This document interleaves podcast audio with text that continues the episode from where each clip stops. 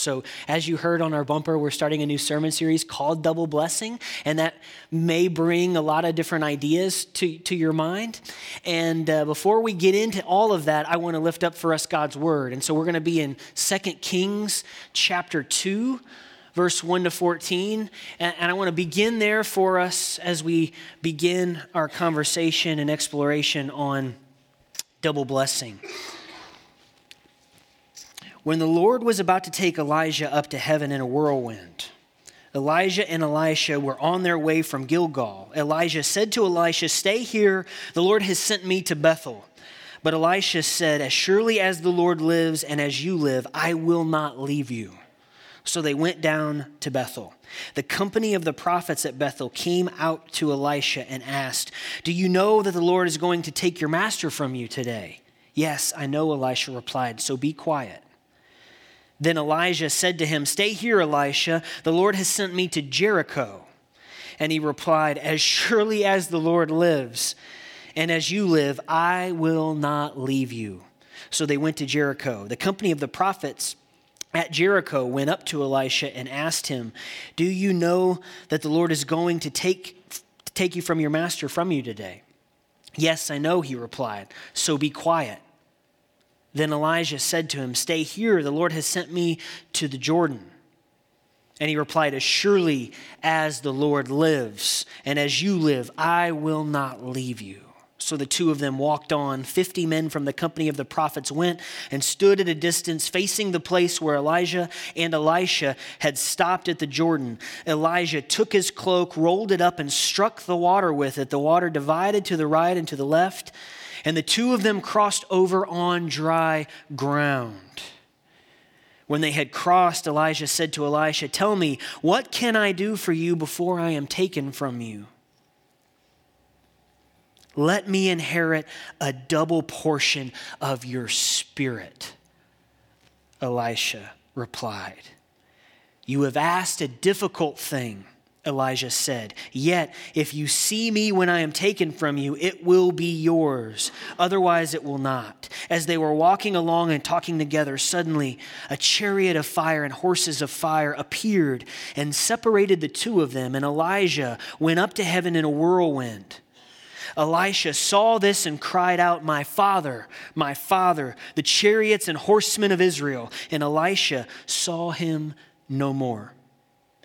Then he took hold of his garment and tore it in two. Elisha then picked up Elijah's cloak that had fallen from him and went back and stood on the bank of the Jordan. He took the cloak that had fallen from Elijah and struck the water with it.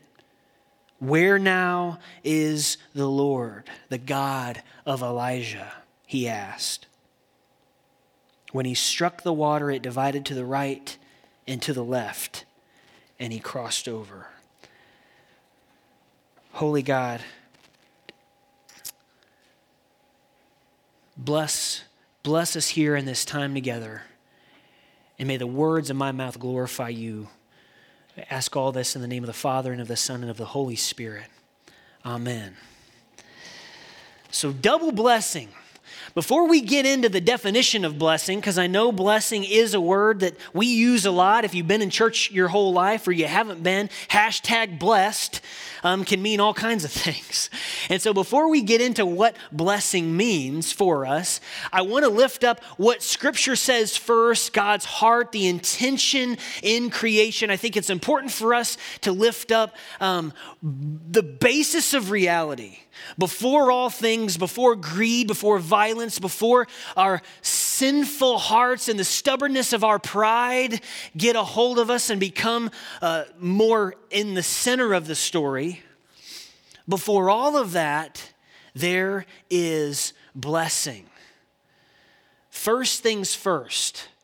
And when we are faithful to the first things, God does some pretty amazing things, and our witness is very powerful. And so I think it's important for us to, to focus here at the beginning of Scripture and remember those first few verses of Scripture. And the first thing that God does, and we see God do, as we look at Genesis chapter 1, verse 26, when God speaks creation into being, He calls it good, and He makes us in His image. Our scripture passage then repeats. God repeats his word for us as if he knows we need to hear it again. We think about double blessing. We are reminded again that we are made in the image of God. In verse 27, chapter 1, verse 27. So God created mankind in his own image. In the image of God, he created them, male and female, he created them. So we see creation is a collaboration between Father, Son, and Holy Spirit. We are made in the image of God. And what is then the first thing God does? Verse 28, right after 26, right after 27, we're made in the image of God. We're reminded again that we're made in the image of God. And then God blessed them. Verse 28, God blesses immediately after. So we don't need to remind ourselves over and over again. I don't need to belabor the point of how divisive we are in our culture, in some of our families. We see it in our churches. And how much of it is because the first things, we're not tending to the first things, like the first thoughts, the first impressions, the first ways in which we see each other. Do we see? Do we see those people we don't like, those people we don't want to deal with, those people who are different than us? Do we see the image of God? Do we see, do we understand that the basis of reality is blessing? That that's the first thing God does. That's the first thing that God is about. C.S. Lewis will make this point even stronger, and he says this in The Weight of Glory that there are no ordinary people. You've never met a mere mortal. The dullest and most uninteresting person you talk to may one day be a creature which, if you saw it now, you would strongly be tempted to worship. Or else a horror and a corruption such as now you meet, if you meet it at all, only in a nightmare. And so fundamentally, C.S. Lewis is, is pushing this point even farther and challenging us in our encounters and our relationships, these first things. That's why one of the ministries of this church is the first 15. If you aren't a subscriber, I encourage you to subscribe because we believe in tending upon the first things. The first thing we want you to do when you get up in the morning is give time to God and enter into prayer and enter into His Word because we believe, and I fervently believe, that that shapes the day and how we enter into that meeting at work and how we step into our offices and how we come home. There's transformation that happens when we give God the first things, the first time of our day. So, this doesn't mean that sin and evil are not tyrants in our life that we have to master and subjugate by the power and the grace of God. It doesn't mean that at all. If you've heard me preach at all, you know we've got to deal with the sin in our lives. There's a sinful nature that is a part of us, there's a propensity to sin, but it is uncreated.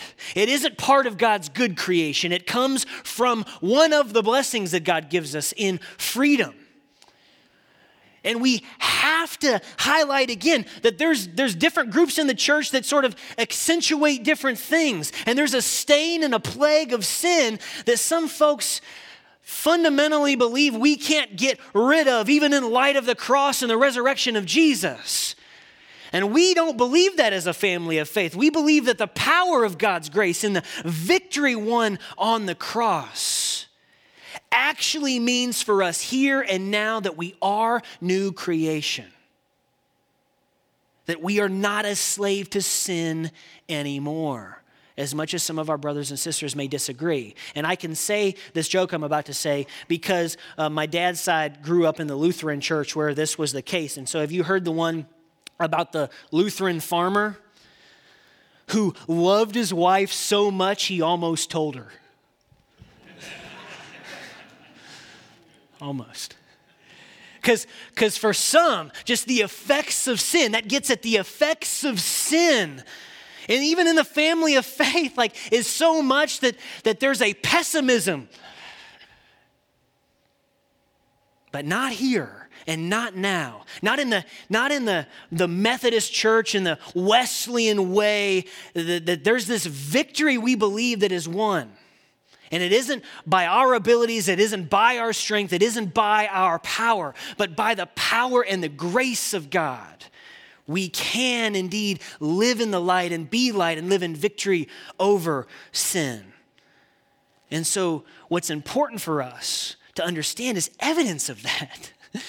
the fruit of the Spirit in our lives is in how we see the world, seeing ourselves and each other through the lens of blessing is fundamental. Is fundamental to living a life like Jesus. So, hashtag blessed. What does blessing mean?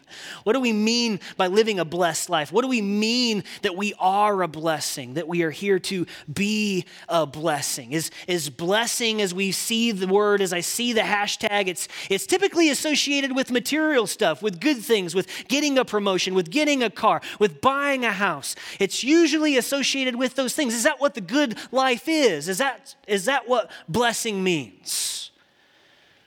Good luck and and kind of accumulating a, a safe and secure life, having kids that actually behave themselves, and, and having financial security. Is that what blessing means?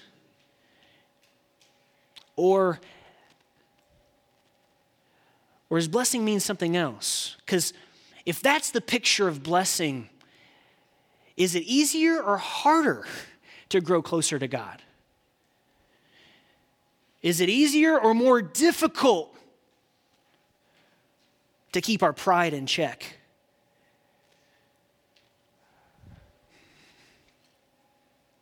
We can easily become self righteous when we live out of the perspective that we've made our reality and we can sustain ourselves and we're self sufficient. We can easily lose sight of the giver of all good things. We can easily lose our bearings and become confused. And actually, it can become harder for us to live a blessed life when that is our reality. When we understand blessing to mean health and wealth and prosperity. And it's, I think, the reduction of the definition to that that's the problem in the church. That when the message about blessing is reduced to health and wealth and prosperity. Because don't misunderstand me, I do believe health and wealth and prosperity can be blessings from God. We can be good stewards of those things. I've met amazing men and women who are faithful and obedient and, and live um, incredibly generous lives who are people we would call healthy, wealthy, and prosperous. But, but the definition of blessing, as we see in Scripture, cannot be reduced to that. That blessing is anything God gives, anything God gives to make us fully satisfied in Him. That drawing closer to Jesus, whatever we're given by God to, to draw us closer to Jesus is a blessing. So, pain and suffering and hurt and sorrow and grief can be as much a blessing in our life as things like peace and rest and love. Because those things, if we think of a guy like Job, we see when everything, when he loses all the things, those material things, this long, agonizing road of suffering for Job, it ends up bringing him closer to God. That, that is what we mean by blessing. Remember how Jesus begins his sermon Blessed are the poor in spirit. Blessed are those who mourn. Blessed are the meek. Blessed are those who draw closer and closer and closer to me. That, those gifts that God gives us, that's what we mean by blessing. And so blessing is something that God gives. So then when we bless others, it means it means we're living generously. It means we have something to give. It involves our giving. The title of this sermon series, Double Blessing, is the same title of a book written by Dr. Mark Batterson, who is a pastor of a church called National Community Church in uh, Washington, D.C. And he says this he says this again, talking about blessing, that God doesn't bless us to raise our standard of living.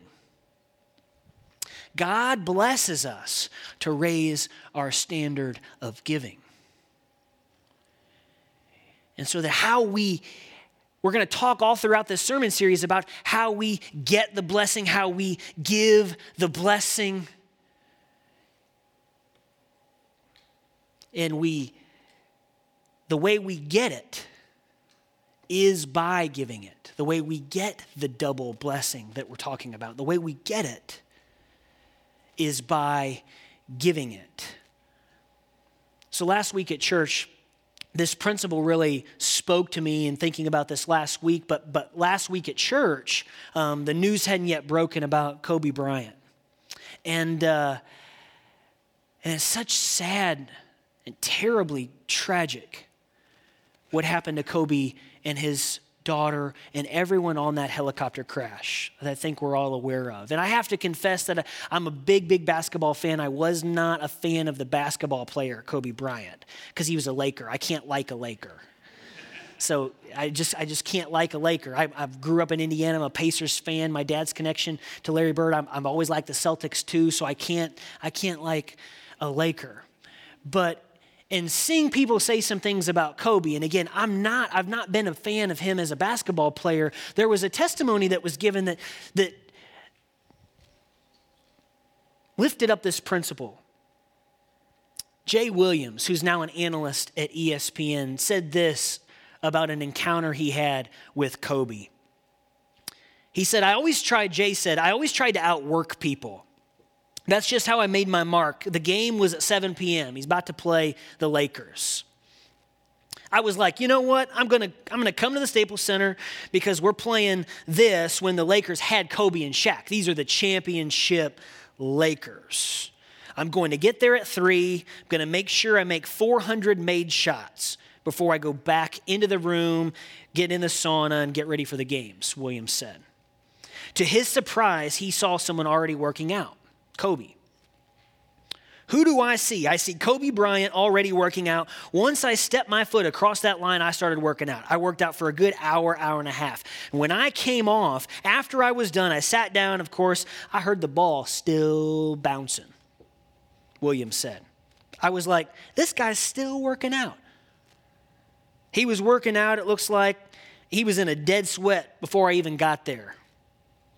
And he's not doing just nonchalant, lazy moves, he's doing game time moves.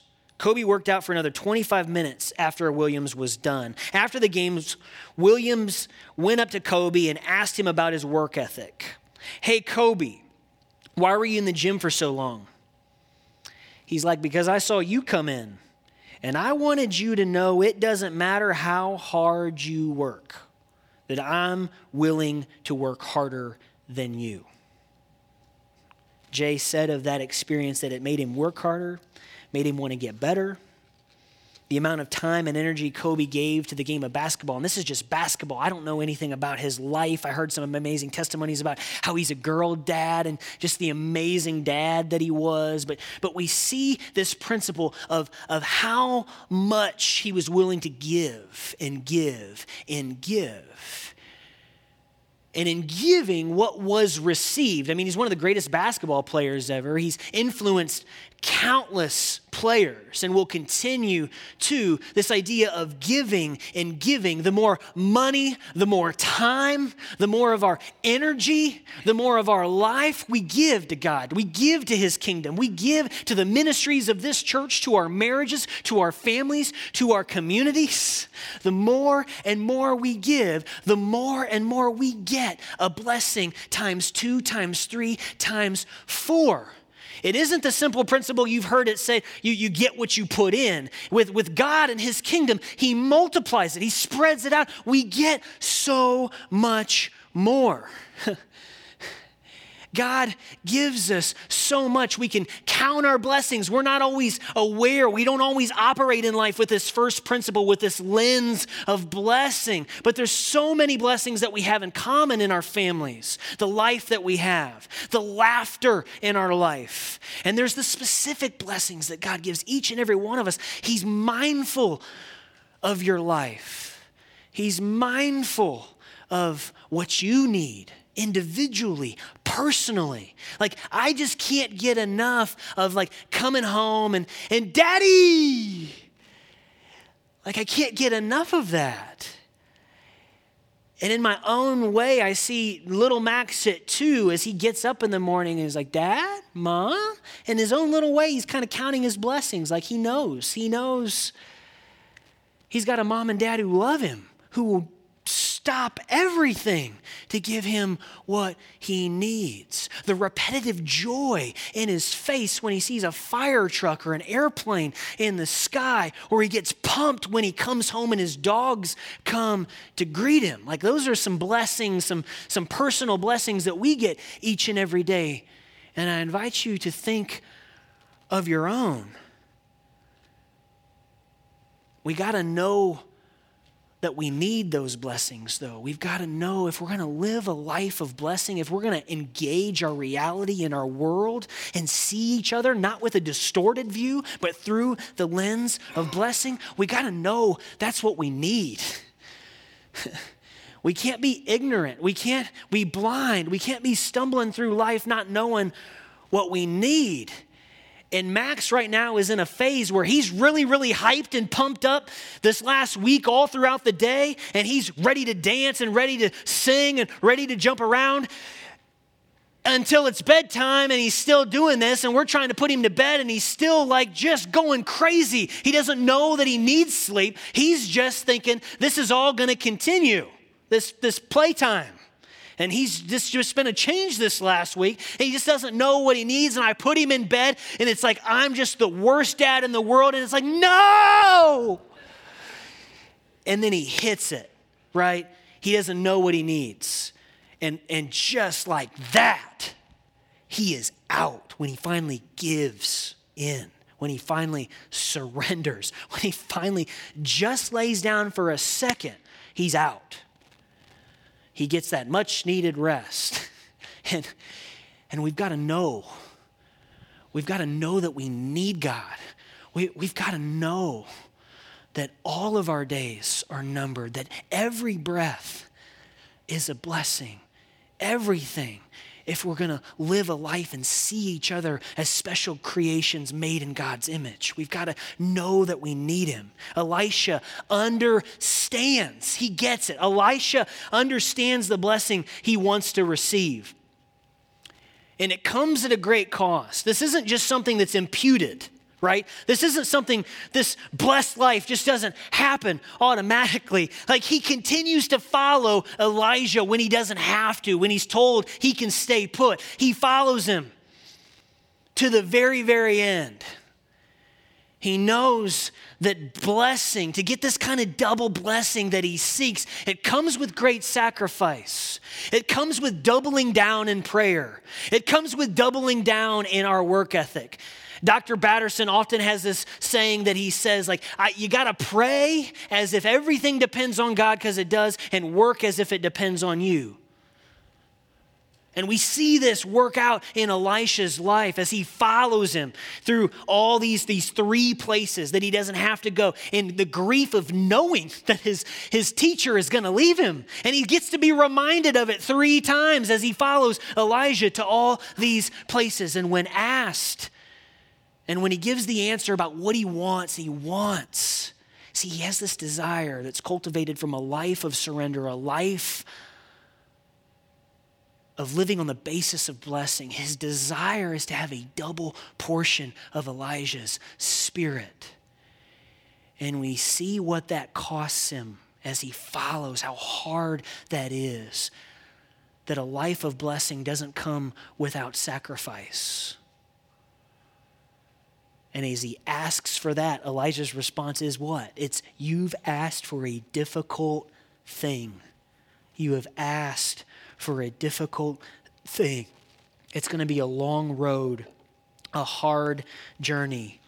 God doesn't bless us to raise our standard of, of living. God blesses us to raise our standard of giving. And God multiplies our giving to bless future generations so much of what we give we may not see because it does outlive us in the succession of who comes after us, the next generation, from Elijah to Elisha. And I am here before you today because, like, Mamaw Mamie with Nichols to her name in Southwest Arkansas carted nine kids to church and gave and gave and gave to God and to her family. And one of those sons was Papaw, my dad's dad. And I'm here today because, like Granny and Grandpa, my mom's parents, like just poured out so much and gave and gave. And I'm here today, and I know so, so many of you are here today because of, of my parents and the work that they've done and the prayers. Like, whose double portion are you?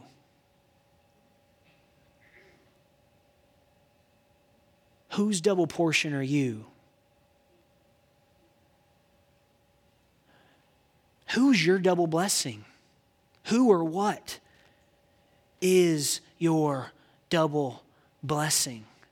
Because what's amazing in looking at Elisha and Elijah, like maybe because Elijah is taken up in this chariot to heaven, maybe he does from, from his vantage point from heaven get to see all this play out, but so much of Elijah's work comes after him. I mean, we, we, encountered prophets along the way, and Elijah throughout his life was agonizing before God that he was the only one. There were no other faithful prophets. And yet, God, in the midst in response to Elijah's work, has worked out a renewal movement here, and we see prophets. And I don't know if Elijah got, got to see it from his vantage point, but, but Elisha performed twice as many miracles as his teacher, as his leader, Elijah. Twice as many double the blessing. So much of the fruit of our lives and what we give and give and give, we surrender to God who will do more than we could ever dream of. We don't often get to see it. So, so much of our sermon series these next few weeks are going to be just an exercise in counting our blessings because I don't know that we do that enough, except maybe Thanksgiving. and so I want you to think about, and Pastor David and I are lifting up this challenge to the congregation for the next 21 days. It's just throughout this sermon series. This is exercise of counting your blessings. And I want to invite you as we move into a time of communion to think about who you're grateful for, to think about some of those blessings in your life. And again, understanding blessing are those gifts that God gives us to make us fully satisfied in Him. Those gifts that draw us closer to God, that, that lead us and help us grow into who God has called us to be, that those things, those people are blessings. I want you to be specific. And every day, I want to challenge you. If maybe you don't do the first 15, if you don't do the first 15, I challenge you to do that. But maybe as a baby step to do the first 15 is to begin your day and to start by naming and identifying three blessings or three people or three things that you're grateful for. And they can't be general like the sun or life or love, they have to be specific. And you can't repeat them. So they got to be different every day. They got to be different every day. So I invite you, I'm going to covenant to do that. I invite you to do that, and we'll just keep checking in each and every week. And I want to invite you to do that now as we close our eyes and bow our heads and prepare ourselves for communion. I want, I want to invite you to think about those people, those times in your lives, those things that you've been given that have brought you life, that have, that have inspired you, that have helped you along the way of understanding God's will and God's heart. Lord, we bow before you today grateful Lord, we thank you that the foundation of our life, the foundation of all of reality, the foundation of the world that you've given us is, is one of blessing, is one of gift, is one of fellowship and joy and beauty and love. And that from the beginning you wanted fellowship with us. You wanted it so much that you gave everything. What you didn't need to give, you gave and you entered into the constraints of, of our life and our, our reality. And you took the form of a slave and a servant for us and for our salvation. You gave and you gave. And so, God, help us give. Help us live lives where we see our neighbor and we see reality as blessing those that we disagree with, those that we don't want to deal with in our lives, those people that frustrate us, God, help us see blessing. Help us see each other as being made in your image, Lord. For it is in giving that we receive, it is in giving that we get blessed.